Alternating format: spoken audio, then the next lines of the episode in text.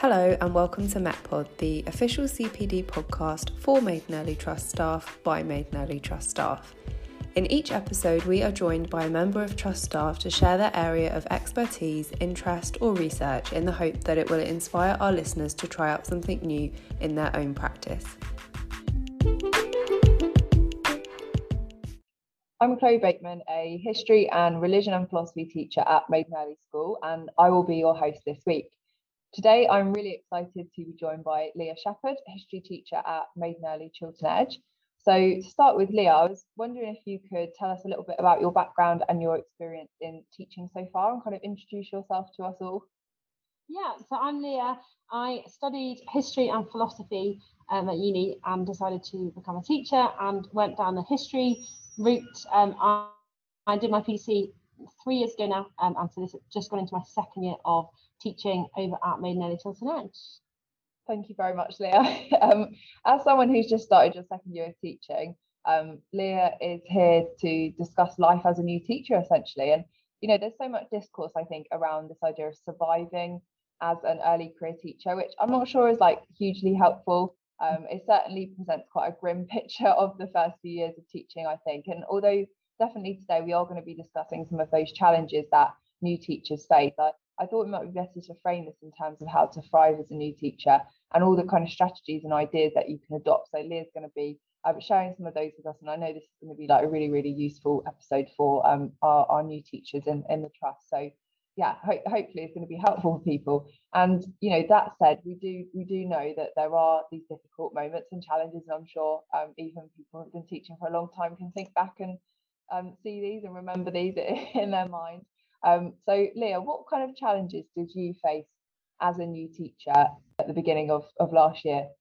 Yeah, I think I definitely echo what you said about often you do hear it as just challenges. And I remember being told, oh, the classic, like, don't smile for Christmas and just yeah. make it through and all those kind of things. And and even though there are challenges, actually it was a really positive time. Um, but that being said, there were challenges. I think big thing at the minute is at, at the start is just kind of getting through your brain everything you have to do because I think when you're in a PGC, it's very um, comp- uh, compartmentalized, and you have your classes that you just do a lesson with or whatever, and suddenly you're thrown in, and this is your class, and you have the names to learn and seating plan and all the SEN needs, as well as what you're going to teach them, as well as building relationships. And I think that can be a real challenge because at the beginning you think I need to work on my behavior management and my curriculum and my sequencing and everything all at the same time. Um, so I think it's very easy to be overwhelmed quite quickly um, because there are just lots of new things and you're learning the staff at the same time as you're learning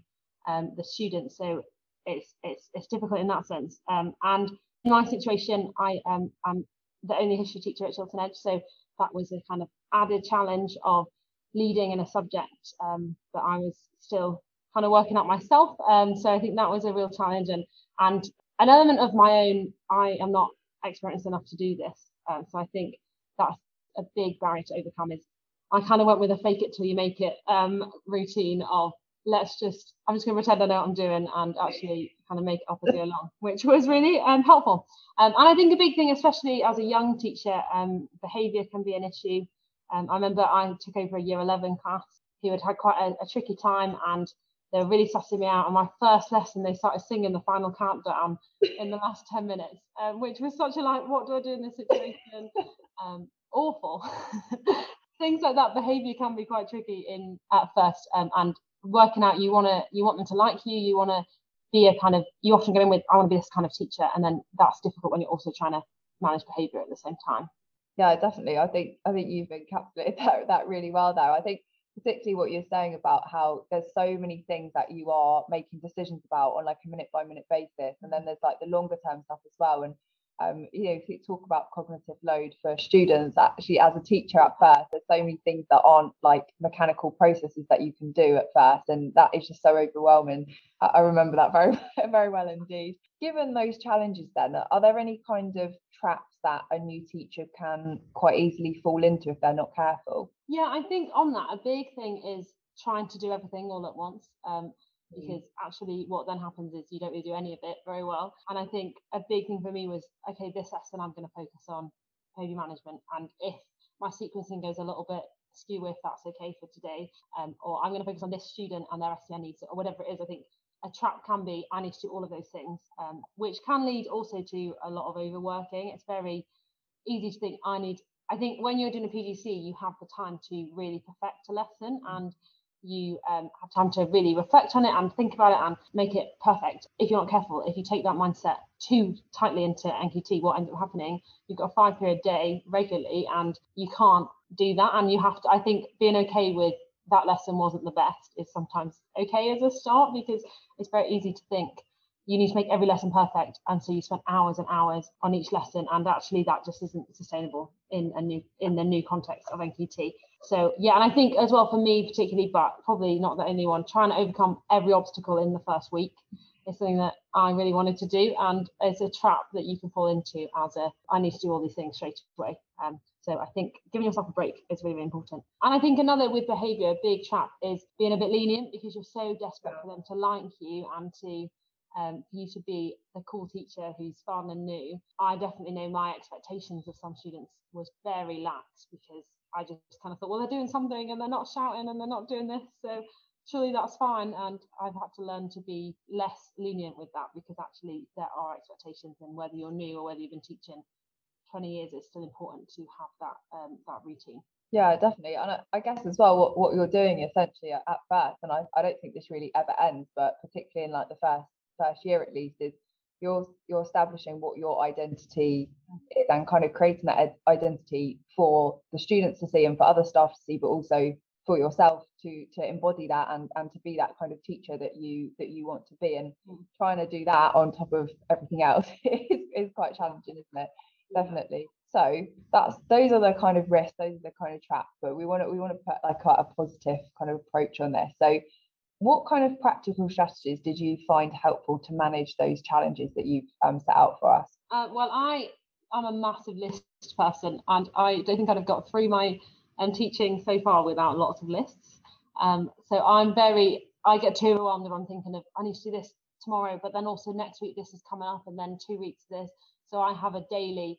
This is what I need to achieve today. Um, which I think really helps with workload as well because I know I can go home when I finish those things.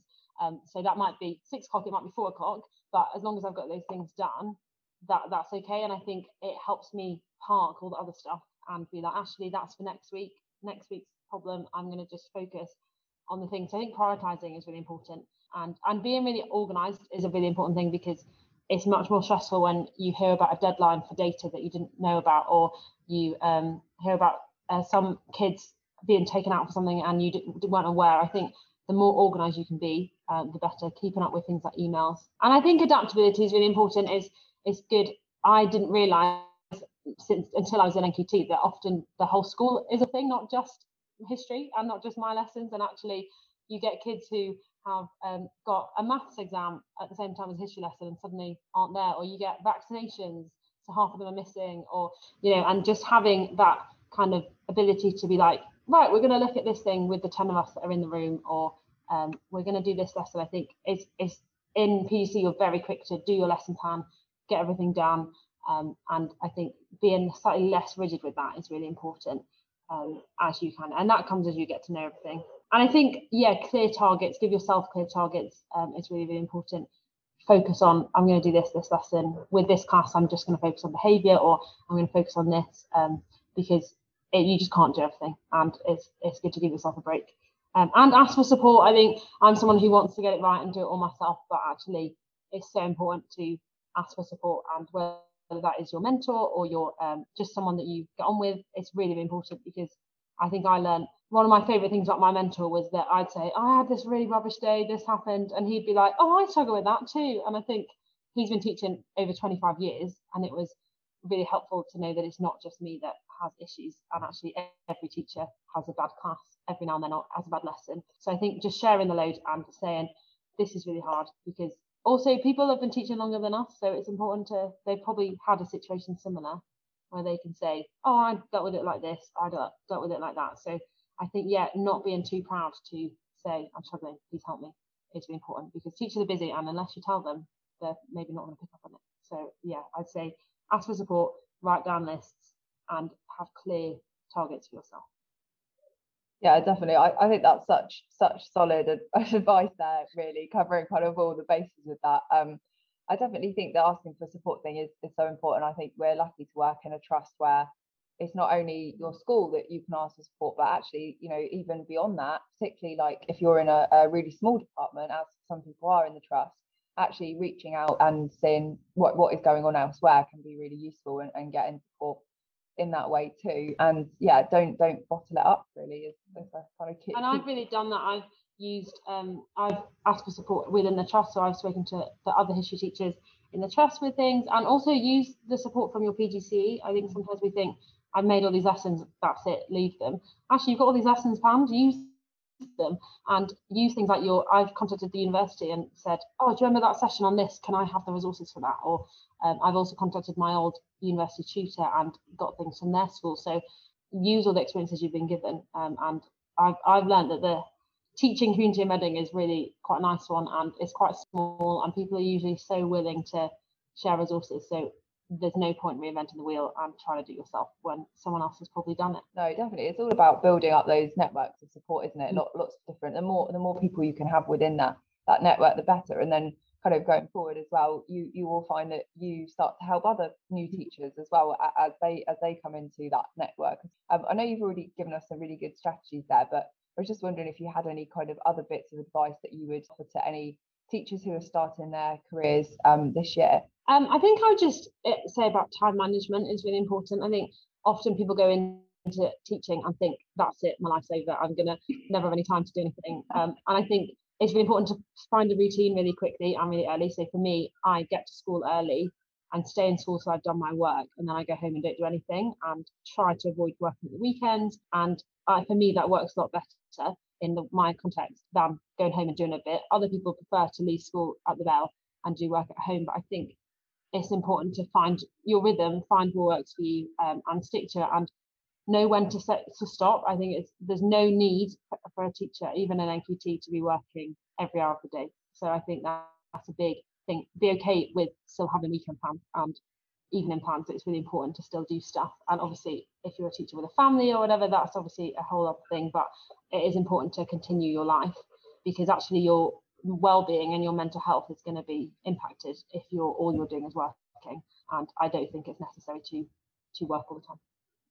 Yeah, absolutely. I think that's a nice kind of counter to the to the kind of prevailing narrative sometimes about new teachers that you are you know you're there when the sun rises and when, when the sun sets which which isn't necessary. I think as well like one of the things in teaching as i'm, I'm sure you found is that it is really one of those jobs where if you if you wanted to or if you thought you had to you could actually you could actually work all of the time because there are some things that are never done. Like you you can never have a perfect curriculum for example. So it's about knowing when that where that line is and where you, you need to stop definitely. And you know maybe even asking for support on that if it is something that you feel is getting out of hand. And i know i think pretty much everyone has had times where they feel like quite overwhelmed by by work. And it's you know those strategies that you were talking about even like the organization part of it is, is really important to, to stop that becoming overwhelming.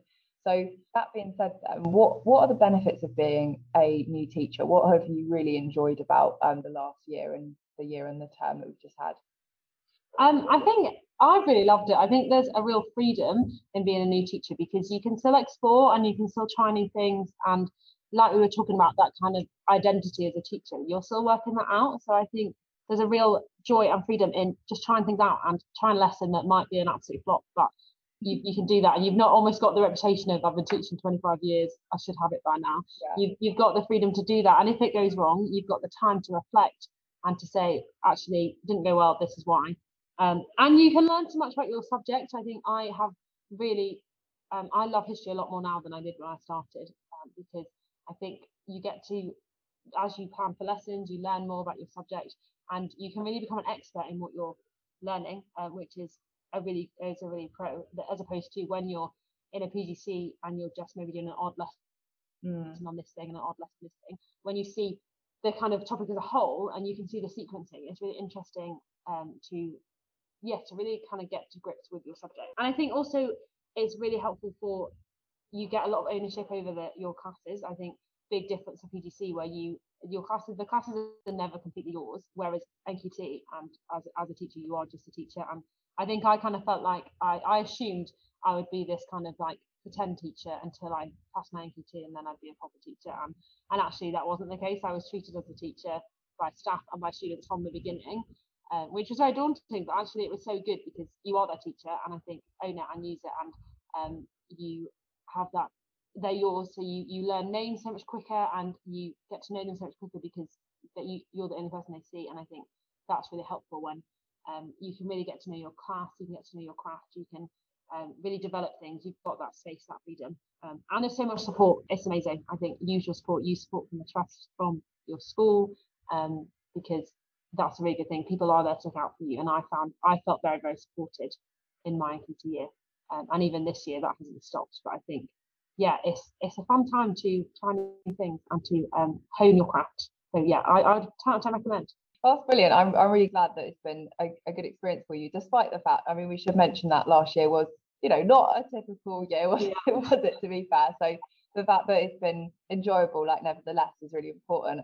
I think what you were saying as well, then, uh, kind of makes me think actually a lot, a lot of the things that first seem like they are the overwhelming things like the idea of class like you you having ownership over the class and ownership over what you're teaching a bit more seems quite overwhelming at first but actually as the year goes on and you know sometimes it might take even until the next year to, to really feel that but that's kind of one of the joys of of teaching in a way that you you have got that opportunity and i always like say to people you know what like what other job would you get to like stand you know in front of people day and literally talk about bits of history that that you find really fascinating like this quite a quite a nice thing really to be able to say that you do. Um, Leah, thank you so much. It's been a real pleasure to catch up with you and um, to talk about some of your tips for um, our new early careers teachers to be starting this year and, and, obviously going forward as well. This podcast can be listened to. So really, really appreciate that. And I hope that everyone's enjoyed this. Hope people have got some new strategies to help them and um, hopefully see you next month for our next episode of MetPod.